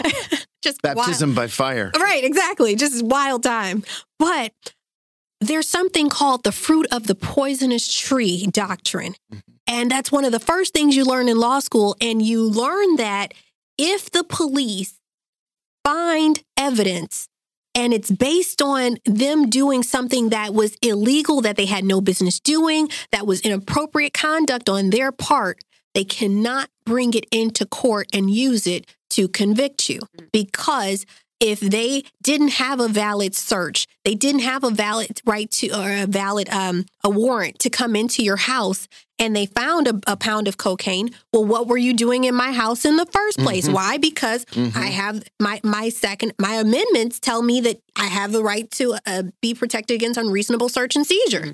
So how did you get in my house in the very first place? Well, now the court is saying, okay, but they found cocaine. And it doesn't matter that they didn't read you your Miranda rights and you told them that or and you allowed them to um, get inside you know the car or whatever whatever they found it's totally okay. And now if you are sentenced to jail wrongfully mm-hmm. and you face 20 years in prison well that's just your fault. You don't get to sue anybody. That's too bad. Mm-hmm. yeah. And so we are realizing that in a in a country where we know for a fact and it doesn't really matter where you stand you've got to know that there have been police brutality killings that were unjust i mean no matter where and eh, okay so i'm not going to get everybody to agree on this but the whole putting your knee on someone for 7 minutes it's murder it's mm-hmm. not a mistake. It's not. Um, I was trying to detain. training. You know, it's murder, right? And so, if this case were to be before this Supreme Court, this Supreme Court would say, "Well, that's too bad. Mm-hmm. He he died, and he doesn't. His family doesn't have a right to sue mm-hmm. and and and be, you know, be uh, uh, given punitive damages mm-hmm. because this police officer you know, he was just doing his job. Right. And so this is the direction that we're going. And these are the type of cases that we have to be mindful of being before this type of Supreme Court with Justice Alito driving. I mean, I don't know what you know the chief justice is doing frankly but you have to be aware that we're going in a direction that's literally leaving un- people unprotected. So the state now has the right to decide when it comes to a woman's body, but the state doesn't have a right to decide when it comes to uh, gun rights. So we're we're picking and choosing what we will and won't give to the state, and then you have this intellectually dishonest justice say, well, we have to look at the First through the Eighth Amendment to see if the First through the Eighth Amendment gives women the right to an abortion. Mm-hmm. Well, time out. Women didn't even get the right to vote to the 19th Amendment, so you're being intellectually dishonest in the first place. You know good and well that nothing in the First through the Eighth Amendment says that a woman on its face, it, it's not, there's nothing that's going to say a woman has the right to an abortion because women weren't even considered human beings. Mm-hmm. African Americans weren't even be considered human beings. So, for all intents and purposes, it's intellectually dishonest and this court is literally have they've already made the decisions of where they want to go. They're calling their plays. They're coming after Plessy versus Ferguson. They're coming after the right to privacy. You will not be able to decide who you want to have sex with or be married to. You will not be able to um, have autonomy over your body as a woman. You will not be able. To, I mean, the what you will not be able to do is expansive, and it's coming. Yeah. And and and getting rid of the exactly filibuster is right. not enough. It's not enough. I have to ask you about the January 6th committee. Let's go. Yeah. It seems that we've been bombarded with news of crimes or potential crimes uh, committed by people around President Trump in the final days of, of his administration. Mm-hmm. Uh, there has been some debate among the members of the committee about whether they would make criminal referrals to the Justice Department. We, we said on the show last week, Bennie Thompson said there would be no criminal referrals. Mm-hmm. And Liz Cheney said, oh, yes, there will be. Yeah. And then a Democrat from Illinois, whose name I can never remember, said that it's it's their ethical duty to refer. To refer. Absolutely. Um, to know a crime happened and not speak up. I mean, exactly. And we know that the committee has been providing the Justice Department with transcripts of the interviews that they've done but they haven't made any formal criminal referrals. Should we expect criminal referrals? Do you think people will be charged? And I'm not meaning, you know, the idiots who were smashing windows on the 6th. I mean people in the White House. Can we extrapolate this picture a little bigger? Please. Okay, let's let's go big picture here. So what we have is we have a Supreme Court driving us on the highway to hell and we have a person who who selected or added three uh, three members. created the the, mm-hmm. the majority mm-hmm. um, and added those people to the Supreme Court, trying to get back into presidential office, mm-hmm. and then you know technically whether or not they have majority control of the House or Senate won't it won't matter as much, mm-hmm. right? And because we we already know him to be the king of the presidential, uh, uh, I'm sorry, where he just signs away this decision. We, yeah. we we already know that that's how he operates. Yes. He he signed more um, yeah, what's the name executive of it? orders? Executive or, orders. executive order, but there's a, a any signing statement. Right. Uh, yes. Uh-huh. He signed more of those than any president. Yeah. Okay, so we understand that we are no we're literally teetering off the edge of democracy. Mm-hmm. Okay? Mm-hmm. We are literally teetering off the edge.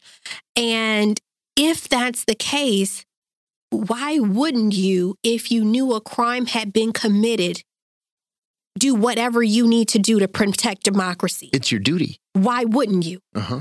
And that's what's not making sense. It's almost as if you have the Democrats willing to put this country in a basket and put a bow on it and hand it over. Mm-hmm. Why are we making backroom deals? Why are we horse trading? Why are we playing politics when democracy is at stake? Yeah, we had the same conversation just before the show started. Mm-hmm. This isn't about, oh, let me be fair to you and you be fair to me when it's your turn. We don't have the that. Yes. there is so much that this country has literally so so much of what this country is and could be going forward that it will literally send us back 50 to 100 years. Yeah. Well, hell, sending sending African Americans back 50 to 100 years, you darn near putting yeah, us that, back on a plantation. That's a big problem. I mean, I yeah. expect for black people to be back on a plantation by Christmas if yeah. we allow Alito to keep driving and if you allow this pres this this this uh, man not to be held accountable for his mm-hmm. actions. Well, that's my next question then because both Politico and The Hill are reporting that there's chatter on Capitol Hill, not at the White House, but on Capitol Hill, that people in the know can see a scenario whereby uh, a referral is a criminal referral is made on President Trump to the Justice Department that there's conversation about an indictment, and before anything really goes terribly far, that Biden pardons him. Again, that's one of the. I just couldn't. I, I can't wrap my brain around the idea that the person that is literally attempting tyranny and and not because it's about the party it's about the person and a certain set of ideology in this country that's literally pro tyranny mm-hmm. and you would allow that person a get out of jail free card I mean, what the work that it took, and, and it, when you look at that young lady, uh, is it Carol Hutchinson? Uh, cha- uh, cha- Cassidy? Cassidy. Ca- Cassidy. When you look at her testimony, this almost two hours of testimony, and what she revealed yeah. about the behind the scenes. First Absolutely of all, shocking. What did it take? And and I, I I'm looking at the whole thing, the whole two hours, and I'm wondering what did it take for this woman to decide to go against everything she's known and stood in alignment with and believed for the last several years of her life to yeah. come forward and I, I would almost say be flipped, mm-hmm. but what did they have to do? Was she threatened? Was she pressured? Mm-hmm. What could they have done? I mean, because everybody else has decided that they're going to plead the 5th mm-hmm.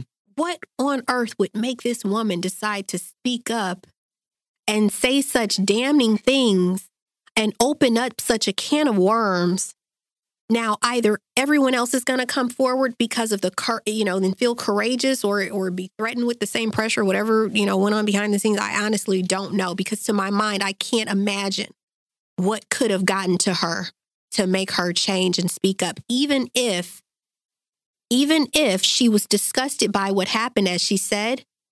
Everyone else who was disgusted is still pleading the fifth. Yeah, they're silently disgusted with what happened in the Trump uh, administration, mm, and they're yes. just going to ride it out and, and hold on to the admini- uh, to the establishment the and hope that they have another person going forward who's a better candidate. Yes. But they are not defecting. This no. woman has defected. Yep. Okay. She's I saw an interesting explanation for that. It was just speculation, of okay. course, but it's because she's young and and at the start of her career. Mm-hmm. And because of that, she doesn't have a rabbi to look mm. out for her at the highest levels. Mm-hmm. She's not a John Eastman who clerked for Clarence Thomas. Yeah. And so this is her opportunity to save herself. Mm. And so she went and saved herself, which was really the wise thing to do. But in going rogue, I honestly I can't see this benefiting her. Oh no, this is going to hurt. This I know, and what I'm saying is she's she, she didn't create fr- just because she made enemies right. within the Republican Party right. and she's now off the Trump train doesn't mean that she now has friends. Oh no, you're exactly right. And so she's literally put herself in no man's land. Mm-hmm. And I know a little something about that because I did that myself. Mm-hmm. I'm a, I'm a little familiar with that going against the party that you came in mm-hmm. with, mm-hmm. Um, working me personally, working for the um, you know the, helping do voter protection for Obama back mm-hmm. in 2008, and then standing up and saying the Democratic Party isn't doing what they're supposed to be doing. Yeah. Uh, the Congressional Black Caucus is, you know, I mm-hmm. literally stood up and spoke out, and I I did not create new friends. Mm-hmm. I did it because the truth was the truth, yeah. and that justice needed to be served but I did it on because of my moral compass. Yes. My my question is if she's willing to come forward and do this, why wouldn't we go all the way to get her to speak up and not use the information You're and not get more right. people to in this pol- the possible political road of Trump 2024? Yeah. We're going to have to leave it on that thought. I hate to even end the conversation. That was fantastic. Thank you very much, Reese Everson, for joining us here in the studio. Reese is an attorney and women's advocate. She's the founder of the Blush Project, as well as an accomplished author. She has many books. She's written the, the Babe's Guide to Winning in the Workplace, The Babe's Guide to Generational Wealth, and The Babe's Divine Feminine Grace. You can learn more about her at mreeseeverson.com. Thanks for joining us. You're listening to Political Misfits on Radio Sputnik. We'll take another short break and come right back.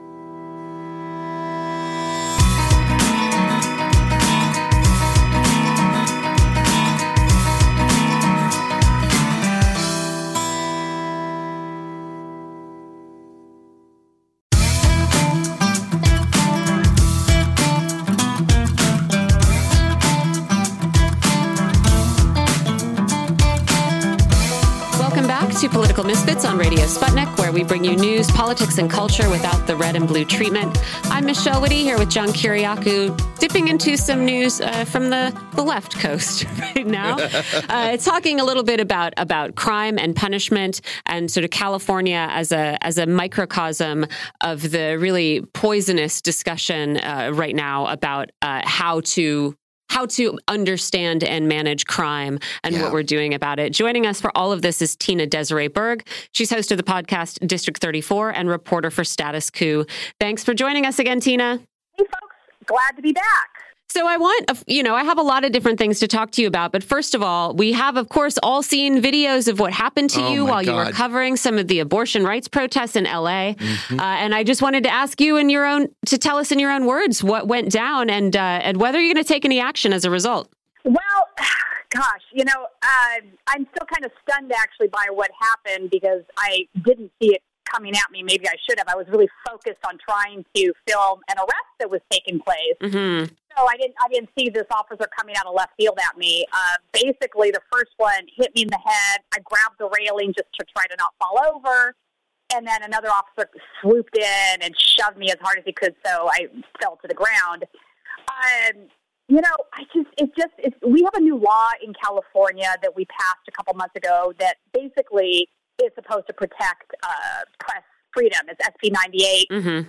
And it basically says that law enforcement shall not intentionally assault, interfere with, or obstruct a journalist if they're in the course of their duties. Uh, they're not allowed to arrest journalists after calling a unlawful assembly, you know, a host of other things. Mm-hmm. It took many months to formulate this legislation that was, uh, you know, obviously fair for the journalists, but also allowed for a certain level of public safety. I think it's a solid law. I mm-hmm. don't don't know what went awry Friday, but clearly lots of things went awry. Um, I think part of the problem is that there was a large group of protesters. Uh, it had whittled down from maybe 2,000 to 500.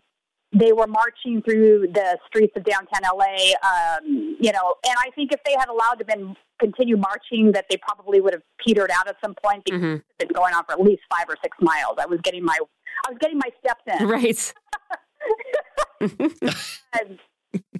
but unfortunately, uh, a small group of officers got out of their vehicles with their billy clubs and riot gear and started blocking one of the intersections as they were coming down it. I mean, I, I don't want to interrupt you, Tina, but this is something that we see all the, as you say, March probably would have petered out.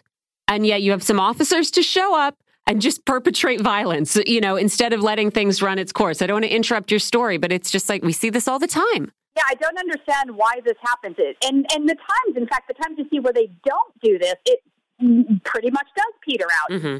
If there had been some looting going on, vandalism or whatnot, I, it would have made sense to me. But but then the the second part of the conversation that I would say is problematic breakdown in the commanding officer, whoever he was that evening, I wasn't able to get a straight answer on that, was that it was too small of a group to handle 500 protesters, and they were very aggressive. So within moments of time, these uh, handful of officers were surrounded by a lot of protesters and angry women. Like, what are you doing? These are our First Amendment rights. Um, and then they wildly started swinging their batons into the air right. uh, in response to that. And they ended up leaving and I, I knew at that moment, I was like, oh God, here we go. They're going to come back now with, you know, hundreds of officers and, and stuff's just going to get nuts, get nuts, which is exactly what happened. Yeah. Um, now, as for my personal situation, what I, the other thing that I don't understand is you can clearly see in the video that there's a handful of activists standing in front of me mm-hmm. hovering over the guy getting arrested and filming it. So I don't understand why that was ignored while I was attacked by these two officers. Yeah, it's outrageous. It's a it's a horrible video, and good for you for continuing to work through it. As you know, half of the internet now has commented. right? Honestly, like gotta keep going. yeah. Let's talk about I want to talk about West Hollywood just because it's it's been making headlines over here on the East Coast. Uh, the New York Post writes West Hollywood votes to defund sheriff's department despite soaring crime. And uh, Fox LA asks, Defund LA County Sheriff? What's next for West Hollywood after voting to cut deputy funds? And so, one, I think it is interesting that the New York Post is suggesting that soaring crime means we should give more money to police in light of a study that I saw last night that found that police solve just about half of murder cases nationwide, the lowest rate ever recorded. Uh, in Chicago, that rate is about 24%. Uh, in LA, the homicide clearance rate is about 28%. For nonviolent crimes, it is a whopping 57%. So if we already know cops don't prevent crime, they also don't really solve crimes. So maybe if crime really is soaring, we actually should try something new. Uh, but you know, aside from that digression, what what is, has West Hollywood actually done, and and why have they done it? So part conversation um, is that there are unincorporated areas of LA County that aren't part of LA City They're their own separate cities. West Hollywood, Hollywood is one of them. Mm-hmm. Glendale is one of them. Burbank is one of them. Beverly Hills is one of them. Uh, so if they don't have their own police force, they often will contract out to the LA Sheriff's Department, which is obviously uh, responsible for county enforcement. So that's mm-hmm. what's going on in West Hollywood. Um, the Sheriff's Department protects their budget because um, obviously they want to give their sheriff lots of benefits. I think the average uh, benefits package for a sheriff is 100 over 100,000. The average salary total is almost 300k. I know the undersheriff was paid almost 750 thousand dollars. My God, mm-hmm. we're talking about a lot of money. Mm-hmm. Um, and I think part of and parcel to the conversation is that a lot of the wealthy elites, real estate development money, et cetera, want to protect the amount of law enforcement that's out there because their their main issue isn't necessarily social unrest or doing something about homelessness or income inequality, mm-hmm. protecting private property. So when you understand all those d- dynamics, it makes much more sense to see that a Democratic sheriff, uh, big D party, mm-hmm. uh, not sheriff, well, yeah, sheriff too, actually, but uh, mayor would side with what would seem to be a um, far right talking point at this point mm-hmm. because they have this in common. Mm-hmm. So, having said that, I, I think the argument here is very misconstrued. I think the data you bring to the table is, is very on point. And the discussion that's really happening right now is is there a better way to spend this money? Yeah. And I think a lot of uh, folks that uh, look at this issue, they think there is because many things have been locked into, and it's the same thing with the LAPD that's getting, what, 52, 54% of the city budget. They are tasked with doing things that they are not trained to do, like dealing with uh, homelessness issues, mm-hmm. health crisis. There are a million other things we should be putting money into so that they can get back to actually solving crime instead of criminalizing poverty, so to speak. Mm-hmm, mm-hmm. So um, I think it's an interesting thing what's happening in West Hollywood. Um, I think it's the right move that the city council is making. We're talking about a small percentage of the funds, maybe 17%, I believe. Mm-hmm. And I think that having these unarmed individuals out there to provide, you know, other kinds of help is going to be beneficial. And I think also, I mean, we, we can say this, we've talked about this in the past when I've been on the show, income equality is a big driver. Yeah. The crime that we're seeing. Yeah, absolutely. And I mean, the sad thing is you have sort of the opposite happening elsewhere in LA. Uh, George Gascon, the, the DA there, when he was sworn in in tw- December 2020, he said he was going to immediately end cash bail in LA County. There was a lot of excitement over that. I see that in May of this year, he lifted that order and that he's also under some pressure uh, regarding a, a, possible recall. And so now, according to civil rights law- lawyer Alec Karak, Karakatsanis. Yes. John, I was going to be like, John, yes. you know how to say that. He was a distant cousin of mine. Is he really? Yes, he is. He uh, is a civil rights lawyer, and he is noting that a group of LA County judges have met to reintroduce a cash bail schedule starting today. Uh, and so when you talk about criminalizing poverty, you know, cash bail is a great way to ruin the lives of poor people who can't pay bail to get out of jail on, you know, sometimes really, sometimes either crimes that they have not committed or, um, you know, negligible ones. And so, you know, as, as uh, the civil rights lawyer points out, Los Angeles already has the most crowded jail in the United States. It's the biggest jail in the country. It jails the most people per capita of any society in the world. This is his analysis. And so a new cash bail schedule could affect tens of thousands of people. And I wanted to ask you, you know, on the one hand, you have, I think, some steps forward, some progress being made in West Hollywood. On the other hand, you have the reintroduction of cash bail and uh, what seems to be perhaps a, a movement to recall George Gascon gathering steam. I wanted to ask you about that. Right. So on the cash bail thing, I am actually pretty stunned by this. I did see hmm. um, Alec talk about this on Twitter, and I reached out to uh, a reporter friend at the LA Times. And this, you're right, this is being underreported. I didn't know about it. It was under my LA Times reporter friend's radar. So uh, hard to know what happened in that secret meeting. Mm-hmm. I that Alec would not report this if it wasn't true. So I find this to be very disturbing. Uh, cash bail absolutely does criminalize poverty. We had you know, many poor people that couldn't afford to post bail have not been charged, maybe have not been convicted of any crime, just charged of something. So they could very well be innocent, but they're sitting in a, in a prison because they can't afford the cash bail. Mm-hmm. Sometimes we've seen exorbitant amounts of money attached uh, to crimes that just don't seem fair. Like, I mean, I could give you many examples of, of people arrested at protests. We're talking mm-hmm. about protest crimes here where where DAs have gone after million dollar bails, which is something that you would normally see with somebody that uh, was involved in some sort of a murder uh, charge. Right. There's a, there's a whole host of things that are going on here. They they are not about justice, mm-hmm. all in my opinion. Um, and I'm sorry to see that happen. As far as Gascon is concerned, this would be the second attempt um, that he has at, at recall. I don't think it's going to pass go. Mm-hmm. Uh, it didn't make it the first time. They are not. They haven't got enough uh, signatures to make it happen this time. I see these guys out there. They're getting paid to get signatures. Mm. paid campaign dark money behind it. I don't think it's it's going to make it through. I could be wrong there, but as many, but it's mainly the people that criticize Gascon are either incredibly wealthy or they're incredibly right wing. Mm-hmm. I don't think it's the majority of, of LA individuals that feel this way. They're actually happy with a lot of the changes that he's making.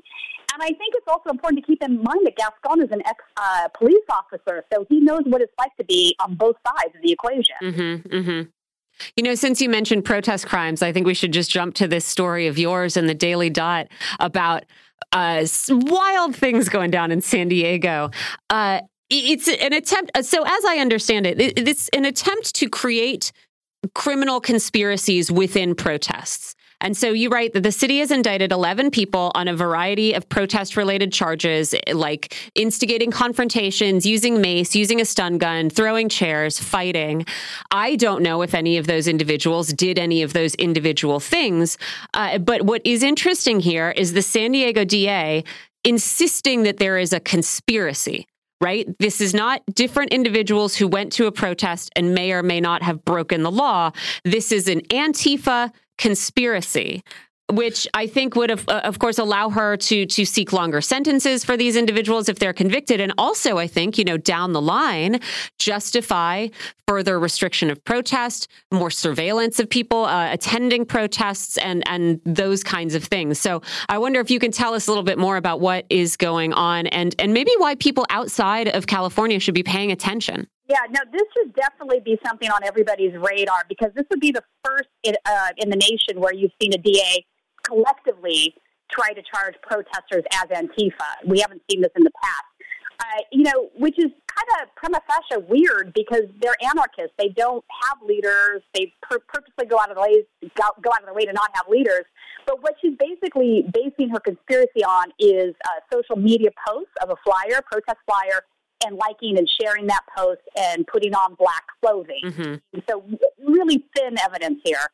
Um, I think what's more disturbing to me, though, is that she's claiming there wasn't a mutual fray when there absolutely was. Now, imagine this was three days after the Capitol insurrection, so this is January 9th. Mm-hmm. And because of that, there was a very robust counter protest uh, planned for the Stop the Steal rallies. Uh, so, this particular Stop the Steal rally was scheduled to be on the Pacific Beach Pier mm-hmm. that morning and a large group of counter protesters showed up and they occupied the pier prior to the start time of, of the Trump rally because they wanted to be there to prevent the Stop the Steal rally from happening, more or less. Mm-hmm. But if you go through video of the day, you will see quite clearly that there was absolutely a mutual fray. Uh, one of the victims that is uh, listed in the indictment actually had a very large knife, and I have video of him that I've seen throughout the day where he pulled the knife out and threatened people with, mm-hmm. but he wasn't charged with anything. Um, I have other video where a guy um, who is might be associated with the Peckerwoods because I've seen him uh, wearing Peckerwood T-shirts and associated with known Peckerwoods down.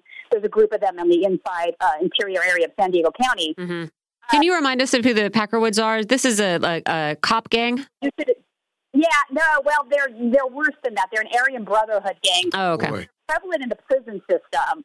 Um, I think why the Pecker Peckerwoods are mainly uh, engaged in all kinds of you know gun running, drugs, like major crimes like this, mm-hmm. but they have the added level of also being neo Nazis. Mm-hmm. My Great. God, extra fun. You know, extra fun. Mm-hmm. One way to put it. Mm. So, um, it turns out uh, uh, in the course of investigation, I'm not telling you about things that that didn't quite make it into the story because it was already a longer piece. Mm-hmm. But this particular individual had a bolo out from him out for his arrest for a separate investigation uh, from the Joint Terrorism Task Force. And okay. this can see video walk right in front of the police skirmish line and throw pull out the, the chain on a smoke grenade and throw it out the candle protest. Ooh, wow. I'm just giving you an idea. So, so I need to understand why the DA is going full throttle at one group and ignoring the actions of the other entirely, and in fact claiming that there was not a mutual fray. I think this is absurd. Um, the other thing that kind of made me laugh, which I used as the lead, is yeah. go down and and I, I I listened to one of the bail hearings. I went down and uh, sat through the grand jury uh, arraignment hearing, whatnot. But at one point, uh, the DA did say that they had stopped to arm themselves on their way down. Mm-hmm. And I actually, in that moment, thought, oh, God, maybe there's more to this case that I don't know about. Mm-hmm. Yeah, and if that's true, that's not good. And then she lists the weapons, and it's they're not weapons. These are common use items that can be used as a weapon. But let's be clear: any common use item can be used as a weapon in the heat of, of a moment, right? right. You can pick up a, a can and throw it or whatnot. That's I, I, think we should be more clear about what we decide weapons are. Perhaps a, a, a bottle of twisted tea. yes, that's right. So she listed that, and there people in the gallery were, were laughing, and the bailiff ended up inj- injected a, a few people, and the judge even made a remark about not granting a fourth waiver, and we should talk about what that is in a second. Mm for one of the uh, defendants, but he did say in a comical way, I don't want to see you return, obviously, for another tea incident.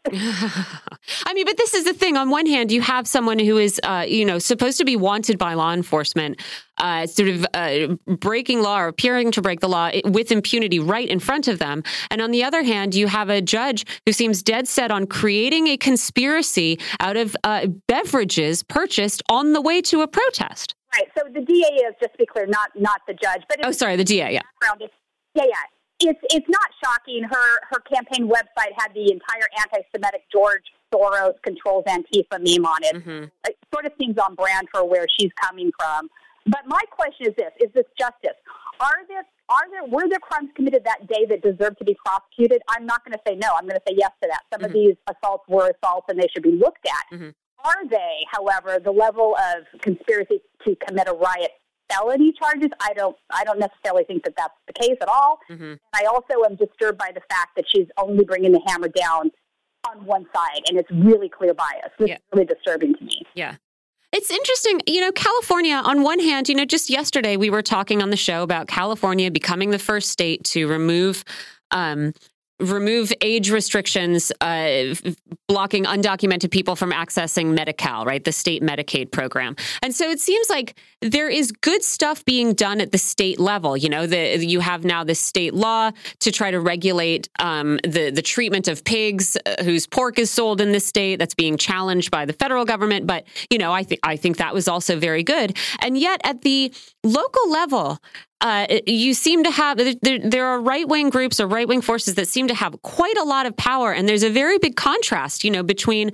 Uh, I think how the how the rest of the country thinks of California, how California operates in national politics and at state level politics, and then what goes on locally. And I wonder if you think it's sort of unique or if this is something that plays out in a lot of other places in the country.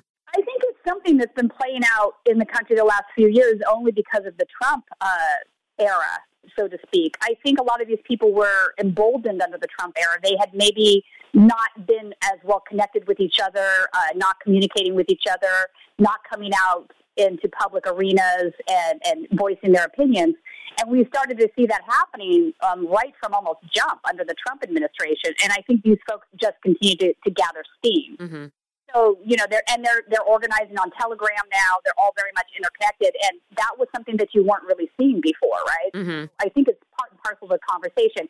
I don't think it's majority rule. I think, um, and I think it's the same thing with SCOTUS right now. We're looking at a, a, period of time where, where a minority belief is, is becoming the minor, minor, uh, majority rule in the country. And I think for many reasons, this is dangerous. Um, I've noted the last month the last few months an increase in public sentiment against uh, government institutions, meaning they don't they don't trust the government institutions, and that's not just SCOTUS; it's also law enforcement. And this is really this is really a bad thing to ha- to see happen because any of these institutions rely on public sentiment and public trust in order to uh, fulfill their obligations to the public, right? Mm-hmm. So when when the public population doesn't trust the police anymore, doesn't trust the DA to, to mitigate justice anymore, it, it shreds at the fabric of society in a way that, um, you know, very bad repercussions that kind of go throughout. So the concern here um, I'm having is that you know, somebody like DA Summer Stephan clearly doesn't have unbiased justice in mind. I think that that's clear. I mean, part of, I want to bring up part of one of her, uh, I have a copy of, I went down and got copies of all the sealed documents at one point. Mm-hmm. And inside the protective order to relegate discovery in the case, for example, there there was a claim that a couple of these defendants had access to weapons, and then you look at the attachment and it's either photos of confiscated guns that they these were legal guns that some of the defendants uh, actually were owned by others uh, in Hmm. cases. Uh, one was a roommate, one was somebody's father. Uh, but then they also included photos of one of the defendants with with toys, toy guns. Yeah, I mean, The comedy just writes itself. yeah, yeah, Why would they do that? They're just discrediting their own uh, case, in my opinion. yeah. Yeah, unless they think that they won't get caught or that, you know, sentiment will let things slide their way. Tina, we're going to have to let you go. Of course, as always, we appreciate, you know, your documentation of, of these, you know, what, what are sort of local level events that have national implications and echoes. So thank you again so much for that work. We'll talk to you again soon. That was Tina Desiree Berg. You can find her on Twitter under that name. You can find her work at Status Coup. You can find her at the District 34 podcast. Thanks so much for joining us, Tina. John, we've got we got a couple minutes left, and I know you've got one story burning a hole in your little brain. Yeah, there is a story. It's the story about Emmett Till. Mhm. Uh, we all know Emmett Till, the the 14 year old boy who was murdered by Klansmen in in Mississippi uh, in the 1950s for allegedly whistling at a white woman. Mhm. The two uh, people, the two men convicted of, uh, not convicted, the two men accused of murdering him were acquitted, Mhm. and the woman who um, sort of set the whole murder in motion, the woman who had been whistled at Mhm. um, is the one who told the two men where em, uh, Emmett Till was staying. Mhm. And it turns out that over the previous few days, uh, researchers have found an original um, warrant for her in a box Mhm. in the basement of the courthouse in rural Mississippi where this case was being played out. That warrant was never delivered. Mhm. This woman is still alive. She's in her 80s. She lives in North Carolina. Believe it or not, the warrant is still valid. Mm. And now there's a discussion about whether or not to serve her Yeah. and charge her for kidnapping in the case of, of Emmett Till. Frankly, I think it would be a very, I think it would be a wonderful thing to do, a very bold thing to do. Mhm. And um, and it would show that you know What would be the reason not to? Doesn't what's have the to be reason the good, not doesn't have to be the goodness of your heart. No. What's the reason not to? You're Other than, right. I mean, I see that the sheriff at the time never served it because he Right. said he didn't want to bother the woman. because woman. she well, had two not, little kids. You didn't want to bother her. That's not a good reason. No. So you know, I think if there's a not. warrant out for someone, you have to serve it. And how many of these old cases, you know, we talk about Mississippi burning and the Mm-hmm. three uh, uh, freedom, uh, what were they called? Workers, uh, Chaney and uh, Goodman, and Mm-hmm. I forget their names now. The ones that were found in an, an earthen dam. Right. Um, w- there are so few stories from that era where, in the end, justice was served. Right. You know, in the end, the cops did the right thing. And if you have this part of the process handed to you on a silver platter, do it. not doing You it, gotta do uh, it. Not doing it speaks a lot more than doing it. I would think. I we agree. are going to have to leave it there. We got one more show this week, though. So, One all more. these headlines that have been backing up, we are going to get to them tomorrow, guys. I want to thank all of our guests and our producers and engineers, as always. And on behalf of John Kiriakou and myself, Michelle Witte, thank you for listening. We'll see you tomorrow.